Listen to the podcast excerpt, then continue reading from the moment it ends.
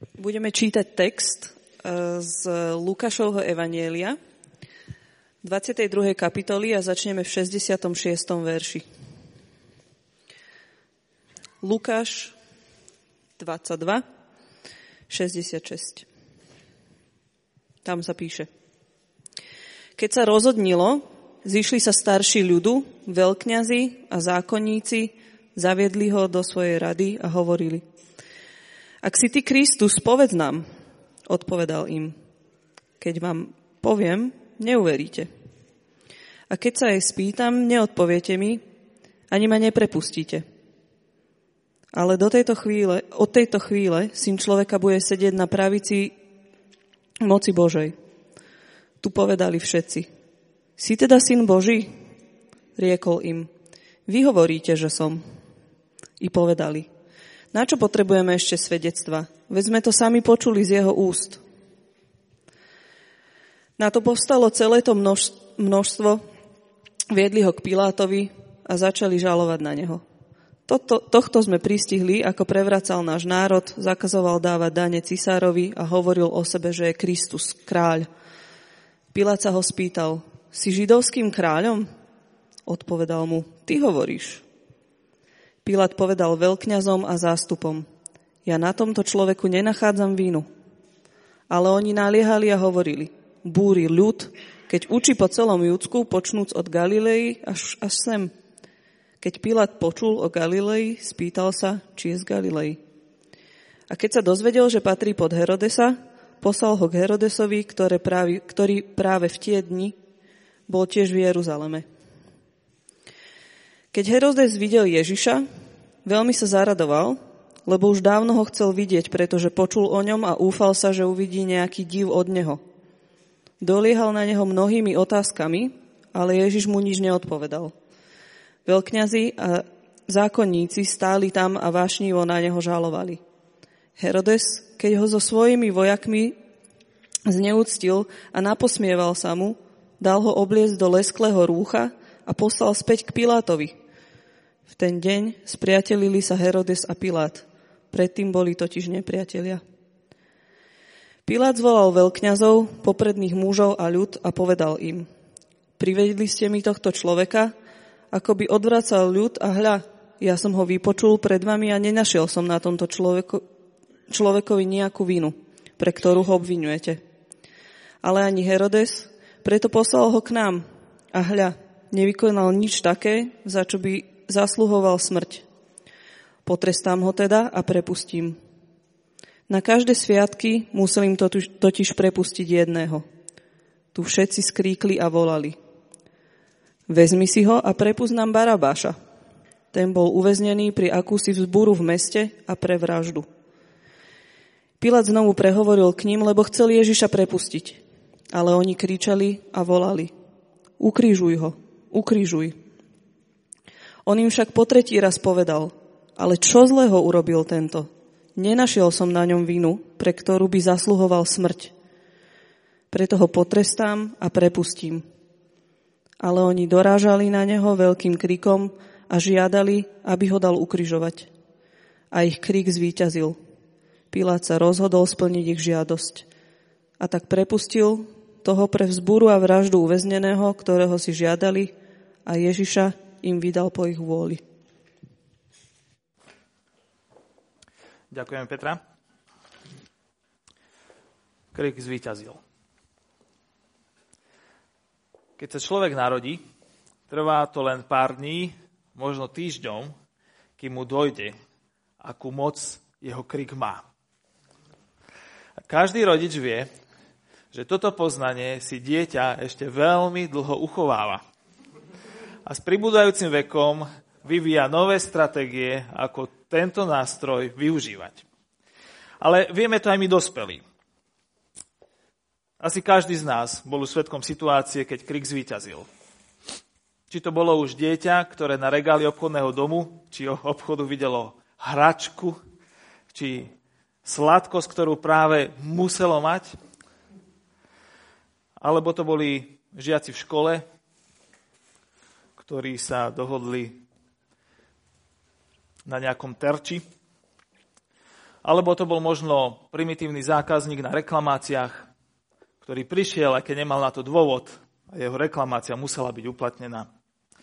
Alebo to bol nekompetentný šéf, ktorý na porade zjapal, miesto toho, aby bol schopný patrične vec uchopiť. Možno to bol krik panovačného alebo zúfalého partnera v manželstve. Počas večery, ktorá mala byť príjemná. Možno to bol krik nespokojných a nedocenených zamestnancov. Možno to bol krik človeka, ktorý sa práve ocitol v ohrození. Silný, vytrvalý krik. Upudáva pozornosť, reže uši, privádza do nepríjemnosti, vyháňa pokoj. Prediera sa priestorom ako akustická sekera, zasahuje svoj objekt a vyvoláva reakciu. Má tu zvláštnu schopnosť dosahovať svoje, aj keď okolnosti nie sú naklonené. A dokonca častokrát aj vtedy, keď pravda mu je na hony vzdialená. Aj Židia vo veľkonočnom príbehu vedeli, že krík je silný. Leonardo da Vinci sa síce na Veľkonoc nespomína, ani to nie je nejaký a, kresťanský znalec, ale povedal takúto zaujímavú vetu. Tam, kde je krik, tam nie je práve poznanie. Uvidíme, ako to súvisí s veľkonočným príbehom priebehu Veľkej noci totiž krik zohráva úplne kľúčovú rolu. Nekričia deti ani zúfali dospelí. Kričia rozúrení, kričia rozúrení náboženskí vodcovia a dáv, ktorý sa im podarilo zmobilizovať. Nastala napätá chvíľa, keď aj tí, ktorých náboženské otázky veľmi netrápili, boli nútení zaujať postoj. Buď tým, že kričali, ako im autority kázali, alebo tým, že si povedali, že oni kričať nebudú. Ale každý musel prejaviť postoj. Postavíme sa za našich predstavených či za Ježiša. Postavíme sa za pravdu a spravodlivosť či za hlas vyššie postavených. Zostaneme stáť úprimne pred svojim svedomím, či sa pridáme ku konformite spoločenskej väčšiny. A ako by mala reagovať vôbec politická moc? Pilát. Má byť politik vykonávateľom spoločenskej obdejnávky, či presadzovať pravdu a spravodlivosť aj za cenu straty, možno úplne fatálnej straty politických bodov. A toto sú otázky, ktoré riešili nielen oni v tej chvíli, ale sú to otázky, ktoré nás prevádzajú dodnes, aj v našej pohnutej spoločenskej situácii. Dav kričí a čaká, ako sa s touto otázkou vyrovná hlavne Pilát. Na neho je zameraná pozornosť. Rímsky perfekt, správca danej politickej provincie. Ľud totiž kričí na neho.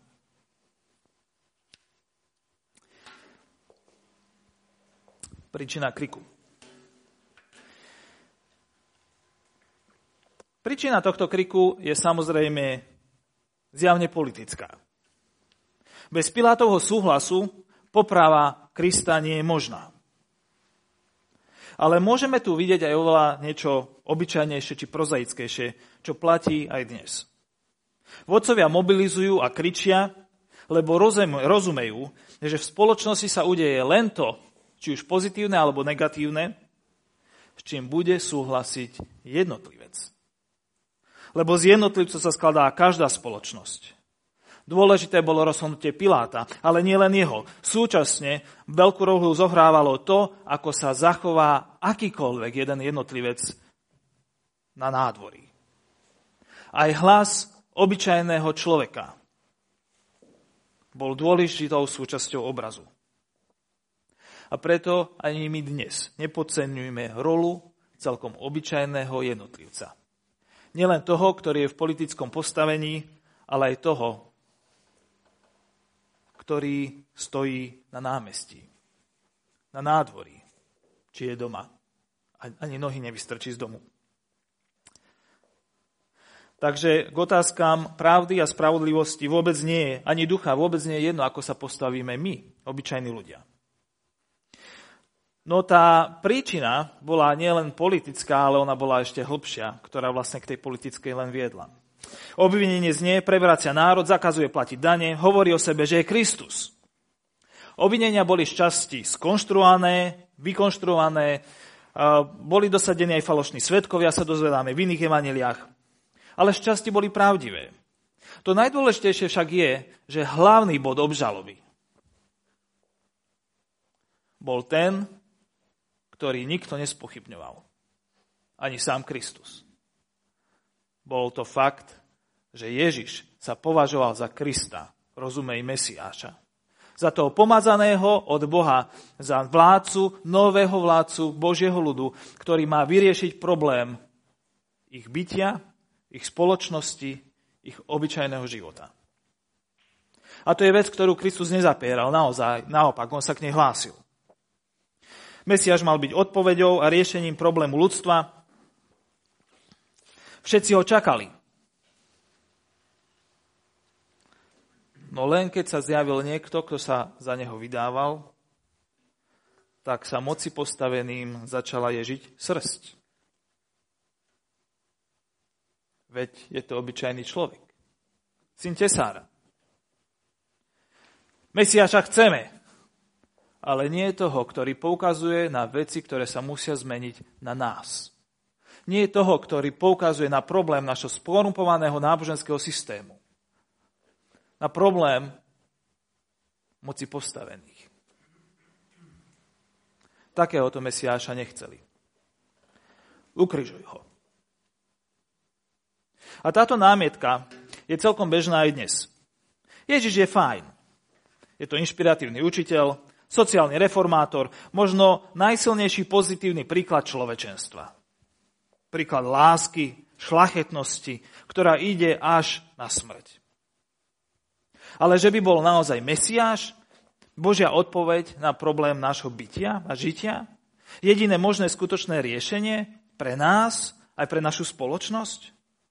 On, že by mal byť jedinou možnou a reálnou spojkou medzi nami a transcendentným Bohom, teda Bohom, ktorý je vzdialený v nebesiach. On, že by mal byť jediným úplným vyjadrením Boha, ktorý je naopak imanentný, teda nám blízky, tu s nami. Že by prijatie tejto osoby, jeho autority a múdrosti malo vyliečiť naše problémy? Že by mal byť syn Boží. Jeho láska, múdrosť a zázraky, to nám je sympatické. Ale aby bol tým, za koho sám seba považoval.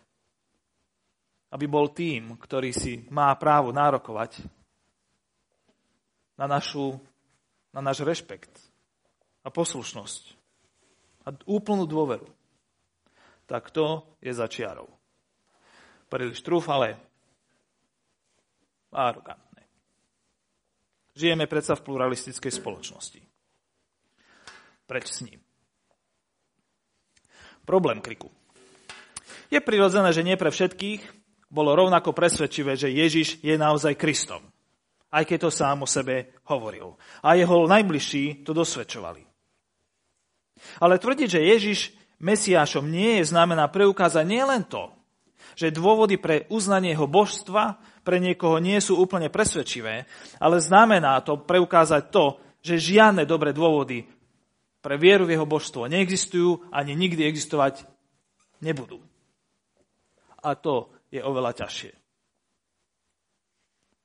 A Pilát naráža na tento problém a hovorí, ja nenachádzam na ňom vinu. Hovorím to trikrát. Dokonca hovorí, ani Herodes na ňom nenašiel vinu. Pilát náboženským vodcom hovorí, váš krik, vaša požiadavka zbaviť sa Krista má jeden zásadný problém.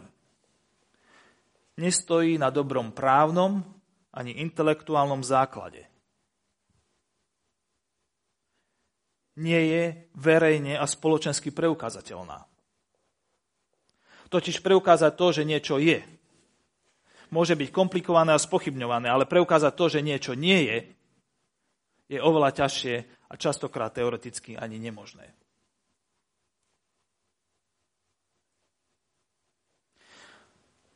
A toto je častý problém neverí človeka.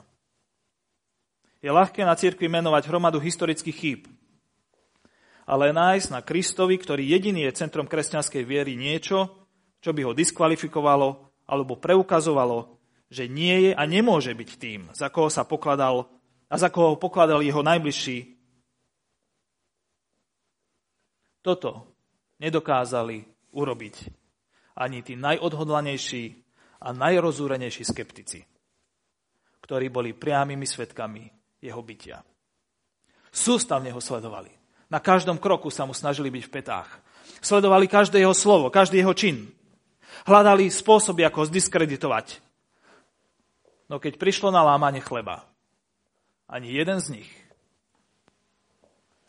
nevedel priniesť argument, ktorý verejne a spoločensky obstojí. Zostalo im tvrdenie. On nie je Kristus. Zostal im len prázdny krik. Bez akejkoľvek dostatočnej argumentácie. A Pilá nemá v histórii práve najlepšiu povesť. Pre svoju krutosť prišiel neskôr rostovej postavenie, ale v tejto chvíli sa tento rímsky štátnik preukazuje ako človek, ktorý má väčší cit pre pravdu a spravodlivosť ako tí, ktorí mali pravdu a spravodlivosť poznať lepšie ako on. Nenachádzam na ňom vinu, hovorí. Prepustím ho.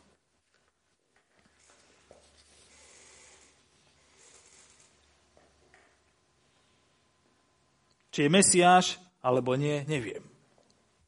Ale nenachádzam žiadny obstojný dôvod, prečo tohto muža naozaj zo spoločnosti odstrániť. Ak takto vyzerá Mesiáš ako on, nevidím, čím by bol škodlivý pre nás ako ľud. A neviete to preukázať ani vy, odkazuje Židom. Nenachádzam na ňom vinu. No Dáv sa neuspokojil. S týmto prístupom nalieha a kričí. Ukrižuj ho. Nalieva ho z. Pilát videl, že ak bude trvať na spravodlivosti, bude sa musieť postaviť za Krista. A to sa mu veľmi pravdepodobne vypomstí. Pohnevá si vplyvných, celý zástup, vzbura môže byť na spadnutie. Tak hľadá ako pragmatický politik riešenia. Ó, z Galileje. Dobre, pošlíme ho tam. Posunieme zodpovednosť na iného. Ak niekto má na tomto prípade pohorieť, bude veľmi dobré, ak to bude Herodes a nie ja. Možno sa mi uvoľní nejaký politický priestor. Hredos ho príjme, ale veľmi rýchlo zistí podobnú vec ako Pilát a posúva ho naspäť Pilátovi. Podávajú si ho ako horúci zemiak. Ani jeden s ním nechce mať nič dočinenia, lebo vedia, že stáť za pravdou môže bolieť. Môžu prísť o všetko. Zbavujú sa zodpovednosti. Hľadajú vhodné alibi. Tak keď to nede cez Herodesa, musíme hľadať iné riešenie. Vyjednáva vyjednáva. Počujte, e, máme taký zvyk, že na sviatky vždy jedného väzňa prepustím. Tento sa mi zdá ako najhodnejší kandidát. Prečo by sme mali prepúšťať niekoho, kto preukázateľne tú spôsobom vzburu dokonca spáchal vraždu? Na tomto sa vám nepáčia len nejaké náboženské e, tieto veci. Prepustíme jeho.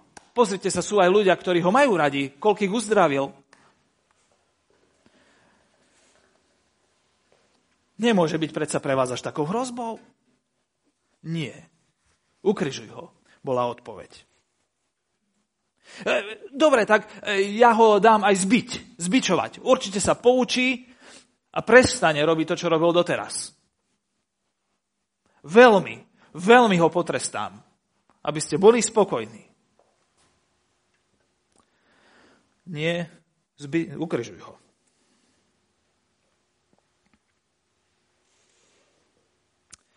Herodes chcel, aby vlk bol síty, aj ovca celá. Ale keď prichádza na otázky pravdy a spravodlivosti, Častokrát takéto riešenie neexistuje. Prepusť Barabáša a tohto ukryžuj. Dorážali na neho veľkým krikom a žiadali ho, aby ho ukryžoval a ich krik zvíťazil. Čítame.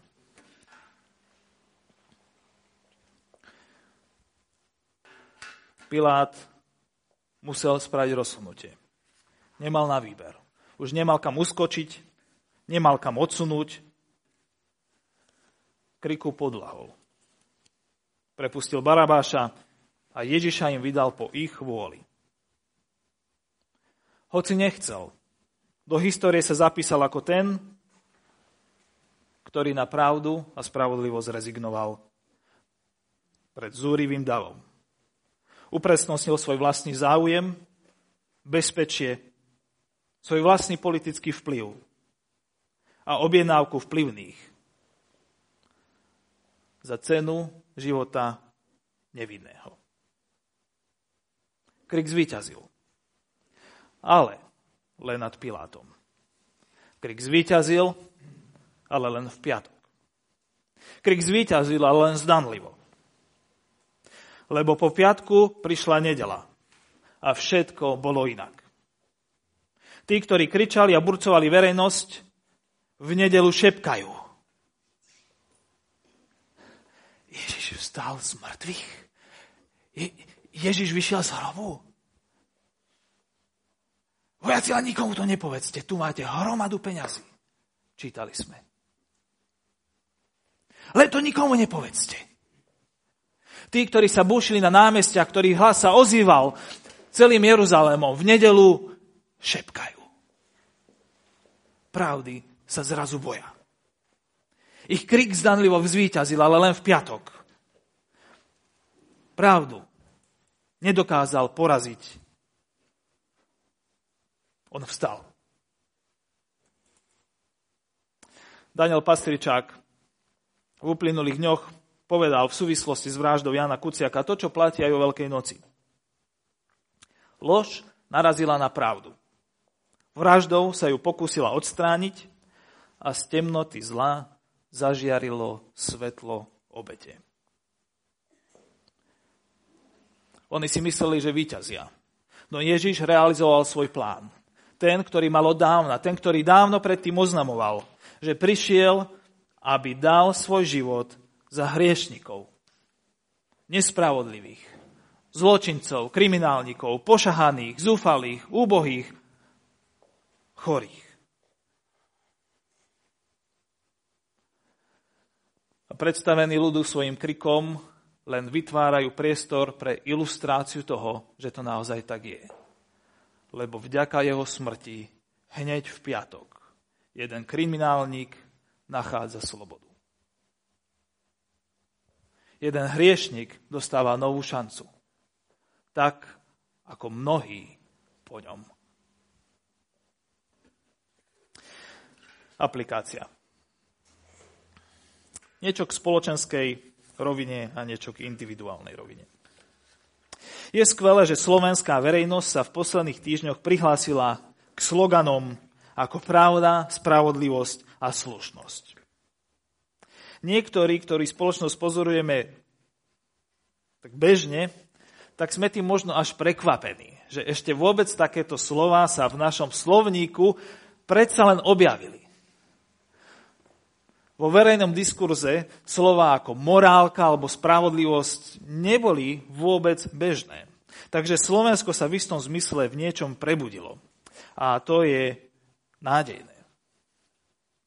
No zároveň platí, že politika, a to vrátanie koaličných aj opo- opozičných subjektov, pokračuje v pôvodnom režime.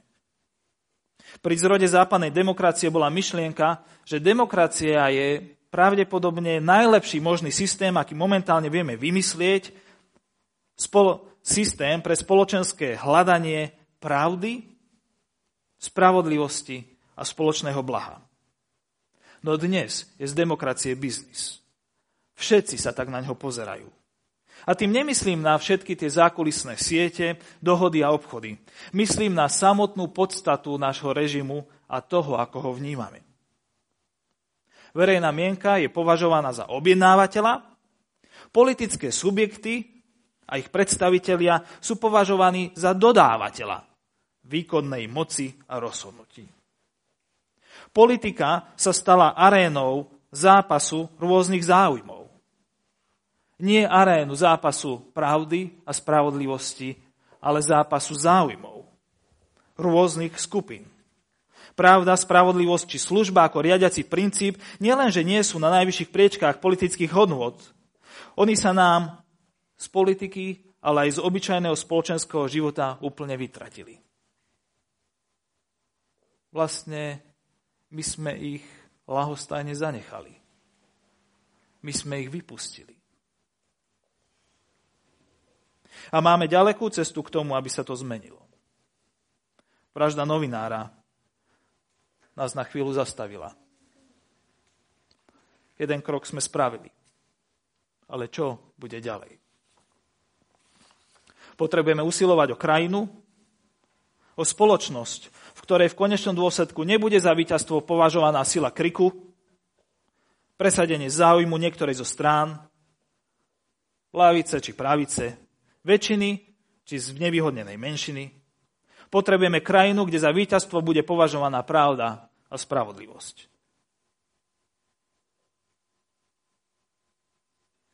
Lebo krik sa tiež môže miliť. Po Veľkom piatku prišla Veľká nedela. Individuálna rovina. Hlas našej spoločnosti, čo sa Ježiša týka, nie je hlasný ako na Pilátovom nádvorí, no je veľmi jasný. A v zásade nie je veľmi odlišný od toho, čo znelo pred Pilátom. Ježiš je možno fajn, pokiaľ zostáva vo svojej knihe. Ako mudrc, učiteľ, liečiteľ, reformátor, ako postava histórie. Je fajn, pokiaľ si na nič nenárokuje, pokiaľ sa ničoho reálne nedotýka, kým na nič nepoukazuje a nesnaží sa nič zmeniť. Ježiš je fajn. Áno. Mŕtvý Ježiš je fajn. Ako náhle ožíva, aby zachraňoval či vládol, dvíha sa strach. Ohrozenie, odpor. On by mal byť odpoveďou na problémy našich životov a našej doby? Nebuďte smiešní. Ježiš tu už dávno nie je. To je trápne, naivné, arogantné. Boží syn? Sme v pluralistickej dobe. Čo s týmto hlasom spravíme my? Budeme kričať podobne? Alebo zaujmeme odlišný postoj? Zachováme sa ako Pilát. Možno nevidíme dôvody, prečo by sme Ježa odpísali, no prihlásiť sa k nemu? Á, to môže bolieť. To môže na život obrátiť na ruj. Veci, ktoré sme mali zaužívané, sa možno budú musieť zmeniť. Možno budem musieť priznať, že som niekým iným, ako som si doteraz myslel. Hľadajme radšej inú cestu. Možno, že nemusíme k tejto otázke vôbec zaujať postoj. E, to rozhodnutie môžeme odsunúť na neskôr. Možno by to mohlo zostať aj z mojej strany nerozhodnuté. Možno niekto iný by, nech iný rozhodne, keď, keď má pocit, že to spadá do jeho oblasti záujmu či sféry vplyvu. E, rodičia si myslia, moje deti si myslia, súdenia si myslia, kamaráti si, v církvi si to myslia. E, Ježiš z Galileje, z nejaké, z nejaké tam patrí, tak nech tí, ktorí tam s ním niečo, oni nech sa starajú, ja chcem zostať mimo.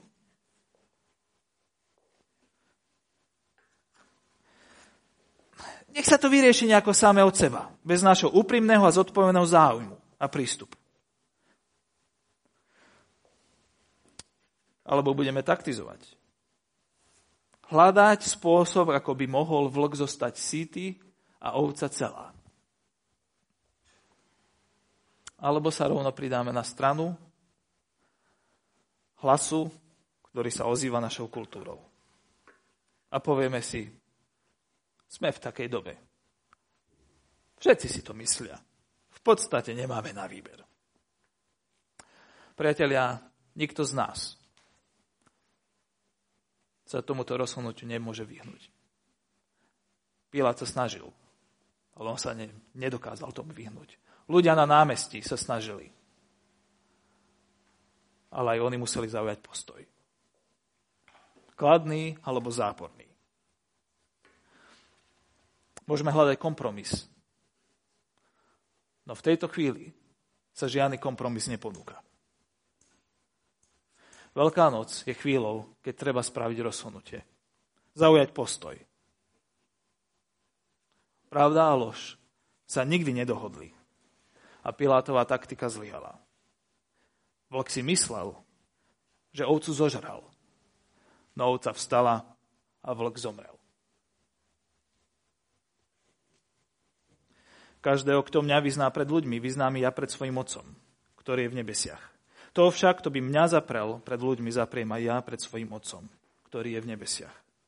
Hovorí Ježiš. Ak má pravdu, tak Pilát sa na Veľký piatok zaradil do tej druhej skupiny, kde chceme patriť my.